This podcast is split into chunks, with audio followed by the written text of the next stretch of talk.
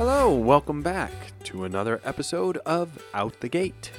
I'm Ben Shaw, your host for this show about sailing and adventure on and around San Francisco Bay. Not too long ago, I drove down to Monterey to join Kevin Wasbauer aboard his beautiful Farr 53 named Atalanta. Kevin purchased her in 2020 and spent a year during the pandemic refitting her. And he's using her as the flagship of his newly launched charter business called Shearwater Sailing. We had a rollicking sail out on Monterey Bay with a couple of wonderful downwind runs with a chute up. It was fantastic. But before we went out on the water, I sat down with Kevin to talk with him about his past sailing experience, which includes competing in the Fastnet, the Heineken Regatta, Transpac, and many other races across the Atlantic and Pacific, and now how he's bringing his current sailing dreams to life. Let's go.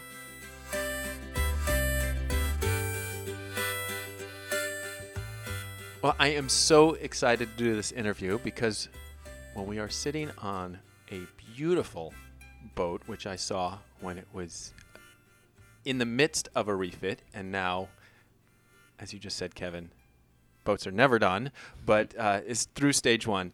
Before we jump in, let me have you quickly just introduce yourself. Thanks, Ben. Yeah, good morning. I'm so happy to be on the podcast. Um, I'm Kevin Wasbauer, and I am the owner of Shearwater Sailing. And that is a charter company that I am just getting off the ground that I've been working on during the pandemic and um, just launching now. Awesome. And we'll definitely get to the story of how you got the idea, how you launched it. But let's start with this gorgeous boat. Tell us, well, what's the name? Atalanta. Atalanta is a Greek goddess, and she was a hunter that hunted with a bow and arrow. Okay, Atalanta. What's her story? The story of this boat is that it was commissioned um, in the late 80s by a yachtsman in Annapolis, and it was built by the McGaffin Brothers Boatyard in New Zealand um, to a Bruce Farr design number 154. And it was really um, the design spec was to have a very comfortable boat. It's 53 feet long. Because it was built in New Zealand and they have a lot of rough water sailing, and also because that was what the owner wanted, the boat was built quite robustly. The main bulkheads there are about nine inches thick, so the boat is very solid. Uh, it weighs 38,000 pounds, but it was also designed to have a good turn of speed, as a lot of Farr boats did back in the 80s. It was a really good time for them. The boat is a shoal draft, so it has a seven and a half foot deep keel with a wing, a small wing on it, um, which I was a little unsure about when I got the boat because I come from a racing background and so was, you know, um, I'm, I'm all about deep draft boats. Yeah. And, um, uh, but now having had a chance to sail the boat a few times, find that it does actually quite well sailing upwind. So it's been a pleasant surprise. Well, she's a fast boat. As you said, she doesn't skimp on comfort. And tell us how you found her. Yeah. Okay. So the the boat uh, lived for the last something around 25 years um, at uh, the St. Francis Yacht Club. It was owned by a past commodore there, um, who enjoyed the boat a lot. Took the boat to Mexico a number of times. Mm. Um, you're sitting in the salon, and the interior of the boat is made out of tawa, which is a New Zealand hardwood, and it's now quite hard to find. But back It's a very nice light wood. yeah, it's a light. It's a lighter color wood, and you'll notice that the boat doesn't have a headliner. So, um, Uh-huh. so the interior of the boat is quite bright. And so the boat lived at the St. Francis for all of that time. Then, when the previous owner was ready to move up, um, this boat came available. So, I was able to pick up the boat, and he had done a lot of work to uh, maintain the interior to a high standard. The boat has been taken good care of with fresh varnish and um, you know, the interior looks great. Some of the, you know, the boat didn't get used a lot in the last few years, so some of the systems underneath the floorboards, as we started to pull them up, um, you know, they were a lot of the original systems from Yeah. 80s designs, which was kind of a different design philosophy. You know, a lot of mechanical things rather than current thinking on on design, which is using a lot more electrical and a lot more you know, like for example, we have um, like I think there's six or seven hydraulic rams on the boat, right, Huh. for the various rigging things. And nowadays, you just you just don't have that, you know. So, um, but since it was all there already, we decided to go ahead and um, you know do a complete overhaul of the hydraulics. and now all of the hydraulics work, um, including um, we have a mast ram, which is really nice when you want to do tuning on the rig because Mhm. the the rod rigging is quite heavy and Yeah. uh, you can't really turn the turnbuckles with the rig under load. So being able to take the rig off jack is uh, is pr- is pretty handy. And you can put new uh, standing rigging The on? uh, the rod was all was all fairly new. Oh, great! We did pull the rig out of the boat, and we bl- um, and uh, again as another kind of '80s thing, which you would see like on you know higher end custom boats. This one had a lot of fairing done in the rig, Huh. and so we actually blasted all of the paint and the fairing off of both the mast and the boom, and had it repainted um, without the fairing, which. Um, you know, uh, just it, it makes things easier to see. Like we had a little bit of cracking in the gooseneck, and so we got that all welded up, but we couldn't see it until we blasted all that fairing off. So um, I think we did, you know, and then we pulled, you know, obviously redid the chain plates and all the other rigging stuff, and um, did a pretty, pretty thorough overhaul. But the the rods new. Yeah, it's interesting how the not only the gear, obviously electronics, and the, but but the philosophy of how to to wire and how to rig a boat changes. Yeah, for example, um, the boat was built with conduit, right? So there's conduit for all of Yeah. the electrical wiring, and nowadays, you know, the wire wire's all waterproof, so they don't even use conduit anymore. And the conduits presented a whole lot of really interesting challenges because it was basically the wire was put in and then the conduit was was attached to the boat. Oh, So gosh. there's 90 degree angles and stuff in the boat where you can't run wire through again. You know, like once it's there, it's there, and so it's just been a really interesting um, process. And I've had a lot of really, I'm, I'm fortunate that I've had a lot of really smart people. Um, I can't say enough about the people that have been doing the work on the boat. It's been uh, it's been a lot of uh, a steep learning curve for me, but um, I had a lot of really seasoned pros doing the work, so that was that was a big help. That's fantastic. Always helpful for the work and for the advice and f- figuring out how to do things because there are so many different ways to approach it, right? Let's jump back to before the boat and talk about where the idea slash dream of shearwater sailing, which is what you're calling the charter company. That's right. Yeah. Um, so the idea was hatched a couple of years ago. Um, in I've been I've had my day job for 20 years now, and I work mostly at a desk, and it's it's fine. It's been a good career, and I've enjoyed it. Um, but Doing what? Um, I'm a fundraiser for universities and schools. But a couple years ago, decided that I was interested. I was coming up on 50, and Yeah. so I was uh, thinking about life, and I was interested in seeing, you know, if I could get back into doing really what my first love is, which is being on the water.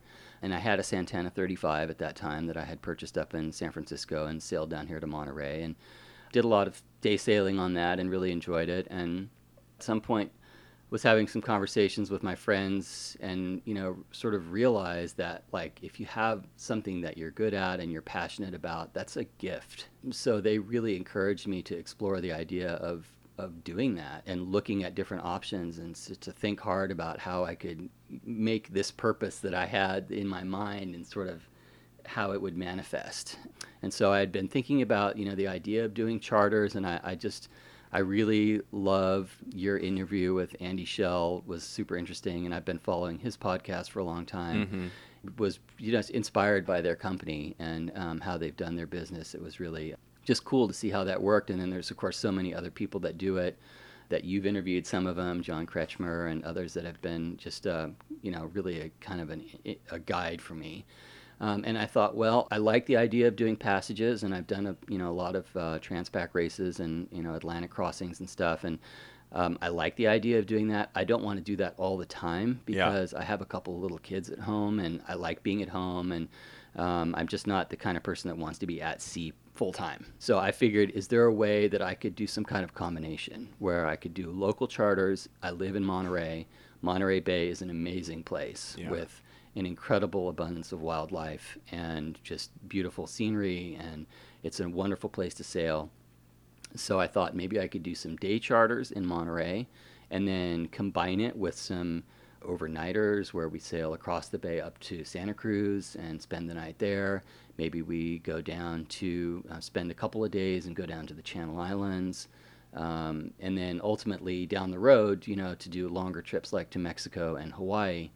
Where we can take people on board, and that would be more like the model of 59 North, where they they actually Right. have guests that come on for longer trips like that. And so that's how the idea was was really born. And I thought I, there's enough tourist traffic and enough, um, I think, sailors in northern and central California that are interested in getting more experience and you know um, getting ready to do bareboat chartering, for example, that there would be a market for it um, here. So that's what I'm exploring. I just launched my website um, like a week ago, and I'm you know just starting to get online and but I'm keeping my day job for now, doing this on the weekends and in my more in my spare time, just to kind of see what the market is and Mhm. test it out before jumping in with both feet.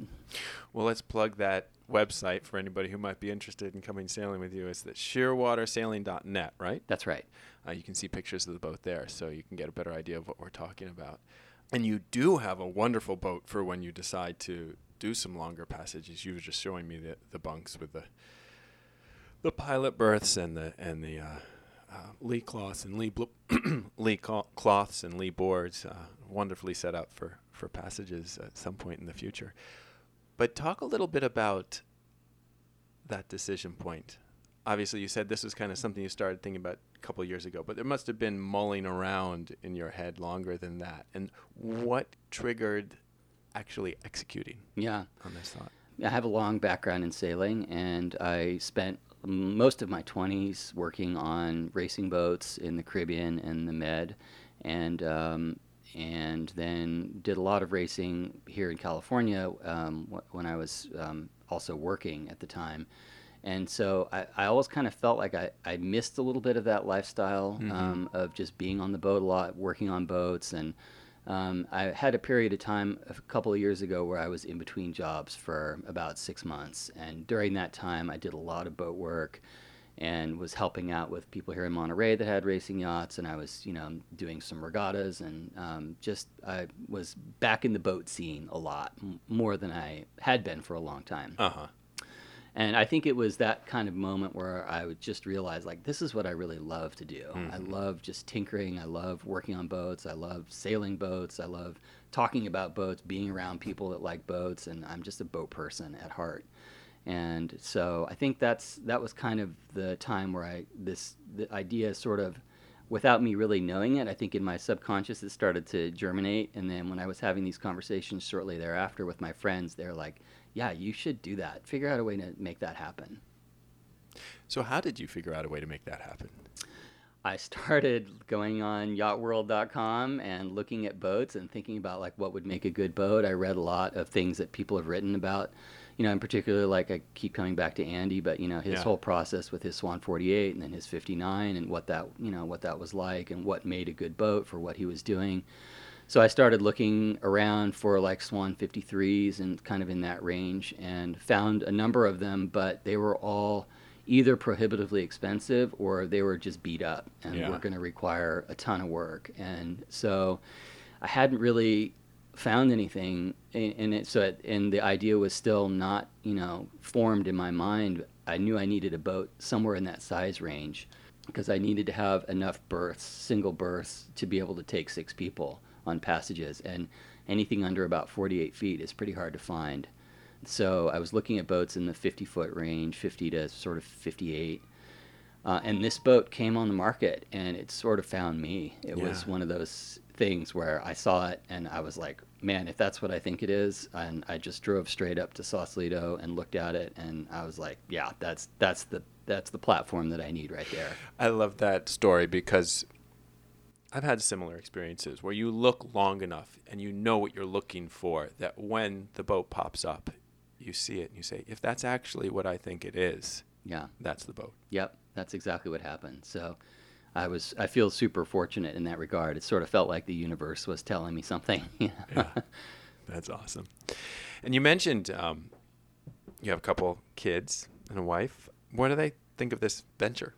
Oh, they're really supportive of it. I mean, my kids like to come down on the boat. We, um, when the boat was up in the Bay Area being refit, we spent you know a number of weekends up there. Um, you know, it's a comfortable boat, and Yeah. it you know it has a lot of the amenities that a Santana 35 doesn't have. yeah, a little different. Yeah, and so you know, for them, it's just you know, for my wife, it's a lot more comfortable. We can actually cook on the boat, and you know, spend time here without feeling like we're in a pup tent, you know. Yeah. And uh, so it's good. And you know, she's she's they are all very supportive of this idea and want to help me. I have a 13 year old and an 8 year old, so the 13 year old help. yeah is already you know like talking about i want to help you out you know when you do charters and stuff and then my, my little one is also talking about that we like to talk about what what the future of the business might look like and um, i have some you know some big plans for sort of my long term goals for the business and i'm you know so i'm talking to them a lot about that and trying to kind of figure out what the appetite is you know for everybody Yeah. make sure that the family's bought in In terms of buying in financially, how do you make that work in terms of jumping into a new business? Yeah, mm, a right. major cost up front Yeah, good question. I'll give you one word answer: investors. I couldn't have done it on my own. I mean, the boat the boat was uh, was um, was very reasonably offered, and so I, I picked it up for a great deal. But then took a lot of investment to get the boat um, to the stat, state that it's in now. Uh, and I had some help with that, and I took on some debt too. So you know, those are all things that are part of the equation. You know, but I'm hoping that the you know that it will pencil out, as my friend likes to say. So Yeah, yeah. I think down the road, um, you know, it will. In hindsight, it will turn out to have been a good investment. And since you've already evoked his name a couple of times, Andy Schell has a saying that I think he took from David Byrne, which is never for money, always for love. Right, So, you know, you're back doing something you love doing. Yeah, I really think you know when you turn, it's one of those milestone birthdays, right? You turn Yeah. 50 and you start to look around and say, okay, well, you know, you don't have too many more shots to kind of reinvent yourself, and here's one of them, and here's a chance and an opportunity I had, and I just went for it. I am approaching that milestone quickly, so uh, I know what you're talking about personally. Let's talk a little bit. You grew up in Sacramento, right? Right. That's right. So, how did you get into sailing? I actually started um, sailing on a lake there called Lake Natoma. It's out near Folsom Lake. And it was the very, very early, in fact, it was the first year that there was um, an aquatic camp that was um, put on there by um, Cal State University, Sacramento. Okay. They had a sailing camp there, which I took. And I think I was, I don't know, probably, I was less than 10. I think I was maybe eight. I loved the sailing, and we were sailing Optimists and we were sailing lasers, and I just was super into it. And that kind of just sparked my love for it. My parents don't sail, they don't know anything about it. But I had spent some time on the water fishing with my dad, salmon fishing. And so was, you know, comfortable on boats and then when I discovered sailing, I just loved it. And so I kept at it and raced throughout high school and then in college, uh, sailed for my team.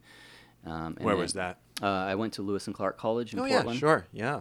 Yep. And uh, so we sailed in that um, division up there in the Northwest. And then right after college, I got a job working for Mark Rudiger in Sausalito. Many, many people will know that name. Amazing sailor and an amazing human being. And I was super fortunate to spend a year at his sail loft learning the, learning the craft and also just learning about racing sailboats because he was really getting to the top of his game at that point and doing some amazing stuff. He was sailing in the Volvo and you know just doing incredible incredible things and so I was grateful to be a part of that. And then after that, I um, got a job working um, for a brokerage in Europe that was the um, brokerage for Jongert yachts, which is a they're kind of uh, big sailing super yachts in the Okay. 22 to 35 meter range. So, you were living over there in Europe? No, well, yes, I was. I got on a boat uh, here and ended up down in um, San Diego, and then the owner of the company flew me over to Antibes, and I Mhm. spent a year in Antibes working on living on a boat there and working on for that company, and then I jumped over onto a Swan 70 that um, was racing in the Med and spent a couple of years back and forth the Med to the Caribbean with them. What boat was that? Uh, it was a boat at the time. It was called Splendid, and I think it's been sold and renamed a couple of times since then. But Wow. um, that was a fun experience, and I learned a lot from that one as well. A Swan 70. Yeah. That must have been a lot of fun. Yeah, You were racing that. yeah. We were racing the boat quite actively, and um, you know, did the Fastnet race and um, a bunch of the regattas in the Caribbean, and um, and that was a it was a great experience. And but after that, when I was sort of getting to my late twenties, I was sort of feeling like I'd been doing it for a number of years, and living out of my boat bag was getting less appealing. And I was Right. thinking about going to graduate school, and so I decided to come back to the states and um, go to school, finish my master's degree, and then get a job. And so that's how I I got a degree in English literature and ended up discovering the whole field of fundraising, which back in the 90s and early 2000s, a lot of people just kind of backed into. And that's sort of how I found it. I worked at Stanford for the first eight years of my career.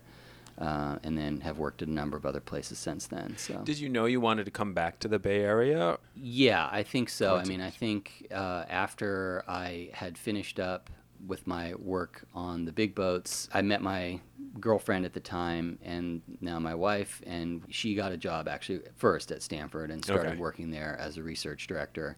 Basically, at that time, said, well, "I'm going to move and take a new job, and you can come if you want." I know that story. That's how I ended up in Yeah. San Francisco. Yeah, and so I decided to do that, and then uh, through some connections she had, actually was able to get a job working at their in their fundraising office, which is an amazing place to learn because Uh-huh. they do it all at a very high level. I would imagine. Yeah. yeah, yeah.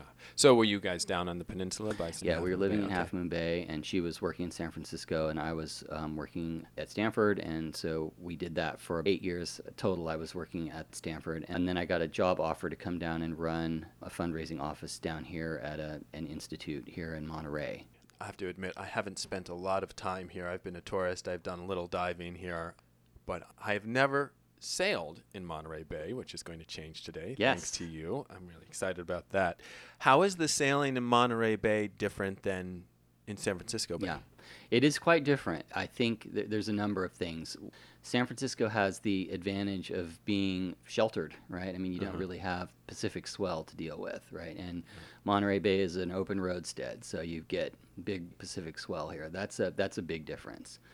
And San Francisco has a lot of microclimates and different parts of the bay you can go to. If you want big wind, you know where to go. If you want sheltered areas and warm temperatures, you know where to go. Yeah. Here it's a little more homogenous, but I would say it's also generally, my experience has been that it's less windy than the windiest parts of San Francisco Bay and Okay. windier than the than the less windy parts of the Sure, bay. So sure.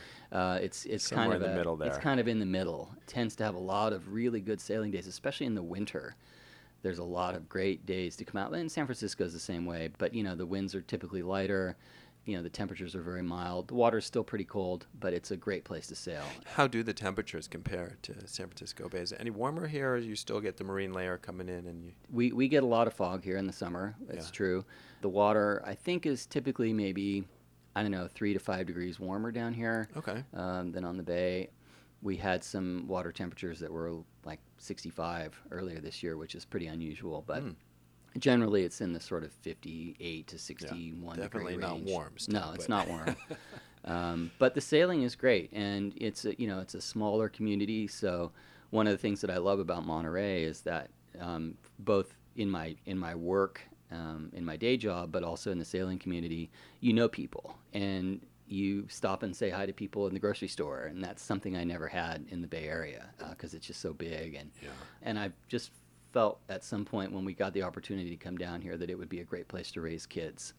Um, and that has proven to be true. Um, there's just so many opportunities to get out and hike and be outdoors and sail, and it's a, been a wonderful place. And I love Monterey. So That's great.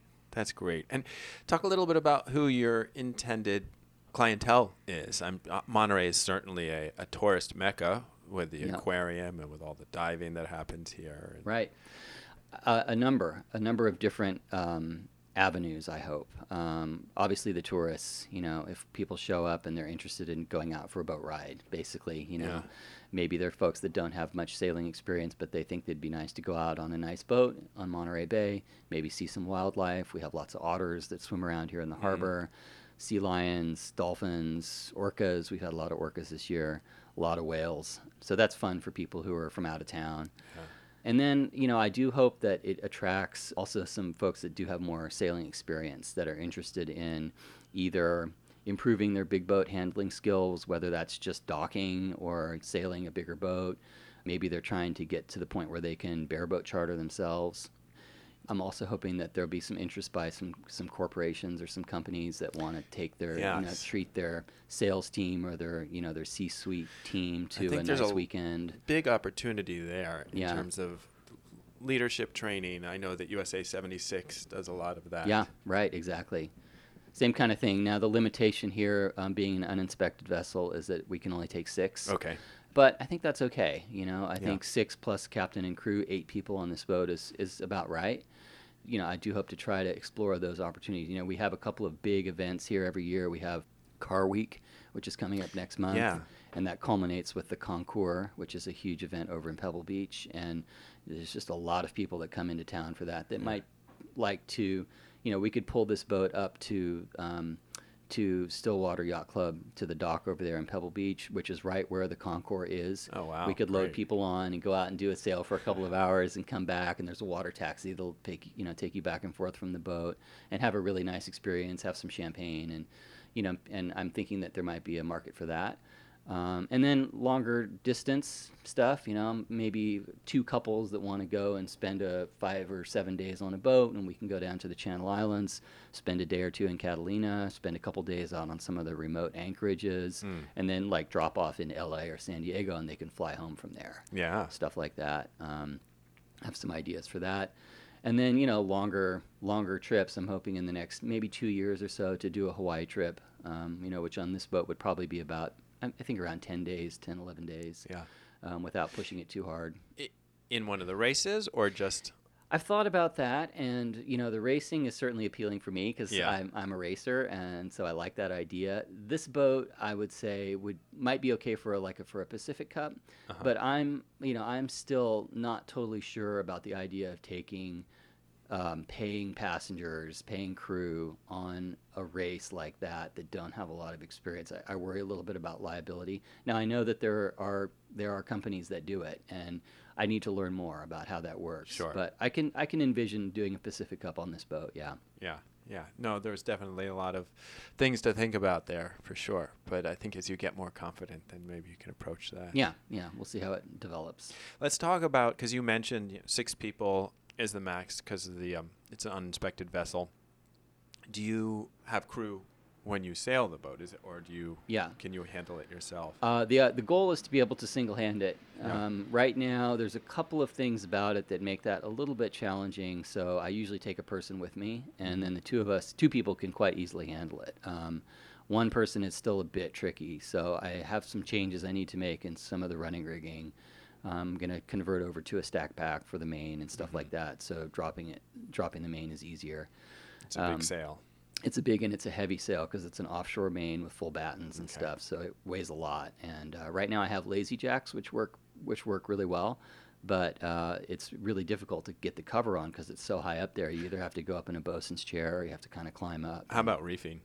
Uh, reefing is, is easy. That was one of the things that we did um, when we were in the during the refit. We converted the reefing systems over to be to be very simple. So it's not um, you know it's just um, we have a strop at the tack, Okay. and so we run the strop through the through the tack ring and Mhm. then back down with the shackle to a pad eye on the mast. What that does is it keeps the tack up a little bit higher, so it's not as pretty as if it were all the way down at the bottom, but it takes all the load off of the cars. We have the offshore cars on the Ah, mast, okay. and typically, if you have the tack all the way down uh, close to the gooseneck, you have a lot. One of those bottom cars is going to load up and get really ugly. Because you're pulling out on it. yeah, exactly. Mhm. And so having the down. having the tack up higher actually um, takes care of that problem. That was a little trick that uh, the yard told me about when we when we did That's the. good. That's good Yeah. to think about. So That's you- something actually I've never have thought Yeah, about. I can. Uh, we can actually look at that today um, Yeah. when we're out sailing. I can show you how that works, which is uh, that's been good. So reefing is is pretty and then the reefing lines for the um, for the clew, clew. are um, are up forward at the the, mast, mast. yeah. so you can do both the tack and the clew from the mast. that's great. Yeah. I like that system. That's what that's what I have as well. And I had a big Dodger built for the forward cockpit. It's Uh-huh. a it's a it's a twin cockpit design like a swan. So we have a forward center cockpit and an aft cockpit where the helm is.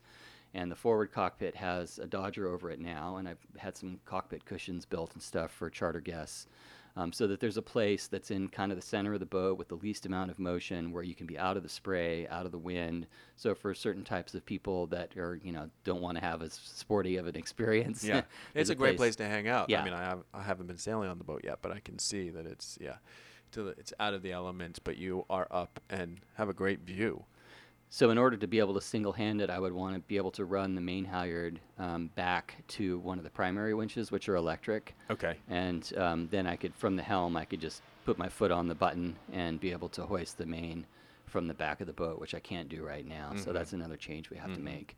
Um, but yeah, ultimately the goal is to be able to do it myself. But I think for passages, I would definitely need to have a crew, and I have um, a very close friend of mine who's a sailor and he's also a chef. Um, and he's very interested in coming along to, on the Hawaii trips and doing all the food and stuff for the passage, and then helping with the sailing. So I think that'll That's be a great. good, that'll be a good uh, partnership. and he will certainly like the huge refrigerator refrigerators i should say plural that you have i'm looking at right now it's a very original from the 80s front loading Yeah, the galley is uh, very well equipped. It has a you know a big stove and an oven and a freezer and fridge and a lot of dry storage. I love the little microwave from the 80s Yeah, yeah, we kept some of the old uh, '80s vintage stuff in here, like the old microwave, which works great. hey if it works Yeah.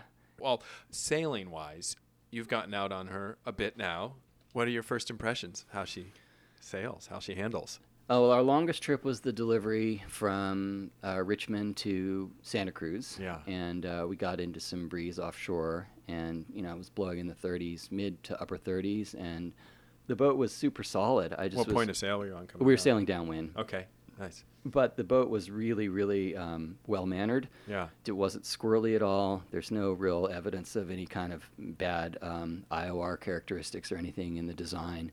So the boat was very manageable. One of the big projects that we did during the refit was we had to change the rudder bearing, which had never been out of the boat, ah and it was a huge project. That it was uh, had a lot of damage to it. It was uh, just a lot of was there a lot of play in it is that what made no, there wasn't actually, but it was just all corroded in there. There was a lot of Ah. electrolysis that had happened, Mm. and so when we looked at it, we it just went, it was clear it needed to get uh, changed, and so Yeah. getting it out was very challenging. It took a long time. A lot of uh, we had a lot of torches in there and a lot of tools and you know hammers and things that we were kind of trying to break it up as we got it out. And this Um, isn't a boat where you call up Catalina and say, "I need a new rudder No, bearing for this boat." What, no. what do you guys have to Uh, so we- manufacture? we, no, we went to Jefa, which is a Danish company that Okay. builds high-end, um, mostly composite um, rudder bearings, mostly for racing yachts. Um, And uh, we got a bearing from them. It was actually the the part itself was not very expensive, but there was a lot of labor to Yeah. get the old one out and the new one in. Fortunately, we were able to do it without having to do major surgery on the hull. We didn't have to cut a big hole out of the hull or anything, but it was still a, quite a big project. It took several weeks to get that out, the old one out and the new one in. Mm. Anyway, uh, that's a long way of saying that the, we were very confident in the in the systems in the boat and the in the rudder, you know, and the and the bearing and stuff is always the thing that I'm the most concerned about. You know, Yeah. when you go to Hawaii and you're halfway across and you start hearing creaking and stuff in the rudder bearing, it's always just a real concern. I So- can't remember the number, but Jimmy Cornell has some statistic like 90% of boats that are abandoned are because of the rudder. Exactly. Yeah. So we knew that we wanted a really heavy duty. You know, now we don't have to worry about it for another ten years, right? Yeah. I mean, we'll service it every couple of years, take it out, but but the the part is solid, and that's the way the boat is with all of its systems, with the rigging now, with the mast.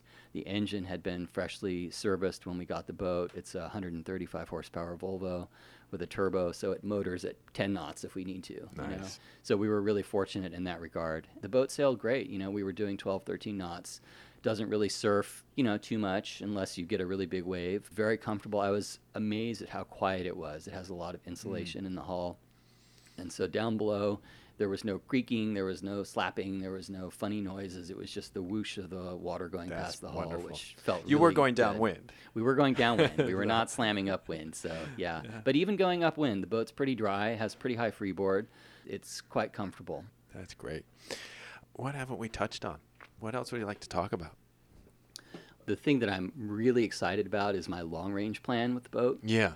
And I think someday, if I could ever pull it off, I would love to spend the next you know number of years developing a you know a really good list of clientele that are excited about the boat and the project, like like these other people do that are in the Caribbean on the East Coast. Um, and put a goal together uh, to do a circumnavigation Wow. where I basically, you know, have legs that people can join Yeah. and the boat spends a couple of years going all the way around and people can fly in and join the boat for whatever leg they're most interested in you know like i have a, a dream that i really want to go to the skeleton coast in namibia and so maybe there's a leg from cape town to rio or something like that where you stop off in namibia for a week and Tell me about the Skeleton Coast. I don't know much. so it's yeah, it's a, just a very very remote um, coastline off the coast of Namibia, just north of South Africa. I've seen lots of pictures and video and stuff, and it's a spectacular looking area with just vast sand dune landscape and kind of a moonscape almost. And um, a lot of boats have come to grief there over the years, and so it's got a kind of an interesting history to it. Yeah, it's just a place that I've always wanted to go and explore, and it's kind of really, really far away. So Yeah. it feels like it's sort of kind of the ultimate dream would be to make it there. I was driving in the car two days ago with my four year old. They always come up with the best questions. And she said, Daddy, Daddy, why do you like boats so much? And I didn't have a ready answer, but uh, I said to her, I said two things. You know, I really like working on things, Yeah, learning about and fixing and working on things, and boats are a perfect vehicle for that. they sure are. But I and I said the, the second part is I just I really like traveling and going places, and a boat is a wonderful way to be able to do that. Exactly. And yeah. so that brings up that whole. This could could be an amazing platform. For, Yeah. for exploring. Uh, that's what I hope. I mean, that would be, let's say it's, you know, six or eight years from now, my son would be just sort of like either finishing high school or out of high school. And it could be, you know, he could take a gap year or something and Yeah. come with me. And, you know, my family, the rest of my family could sort of fly in and meet me for different legs and also mix in, you know, some, some, some guests, you know, some paying guests to help um, offset costs. And it would be kind of an extension of the shearwater sailing business, I think. Um, but that's just my long-term dream. So Yeah, yeah. um, Well, we'll see. You obviously have taken one dream, and we are sitting in the realization of it. Mhm. So I do not put it past you to make these dreams come true. Kevin, thank you so much. This has been fabulous, and I very much look forward to sailing on this boat. Yeah, I'm excited to get you out on the water today. Yeah. Good luck with everything. I'm sure we will talk again because I want to catch up and hear how it's all going. Great. Look forward to that. Thanks, Ben. Well, I had a great time chatting with Kevin and was super impressed by Atalanta when we went out sailing for the day. She's a great boat, and he's done an amazing job bringing her back to Bristol condition. And you'll hear more about Shearwater sailing in the coming weeks because I'm excited to announce Kevin will be sponsoring the Out the Gate podcast over the next few months. I'm really excited that he's going to be supporting the podcast and that I, in turn, can support his new business as he gets up and running. Well, that's all for this week. Thanks again for listening. If you enjoy the podcast, do leave a comment wherever you listen to your podcasts or reach out to me directly on Instagram at OutTheGateSailing or via email at OutTheGateSailing at gmail.com. I'm Ben Shaw, host and producer of the show. Until next time, smooth sailing.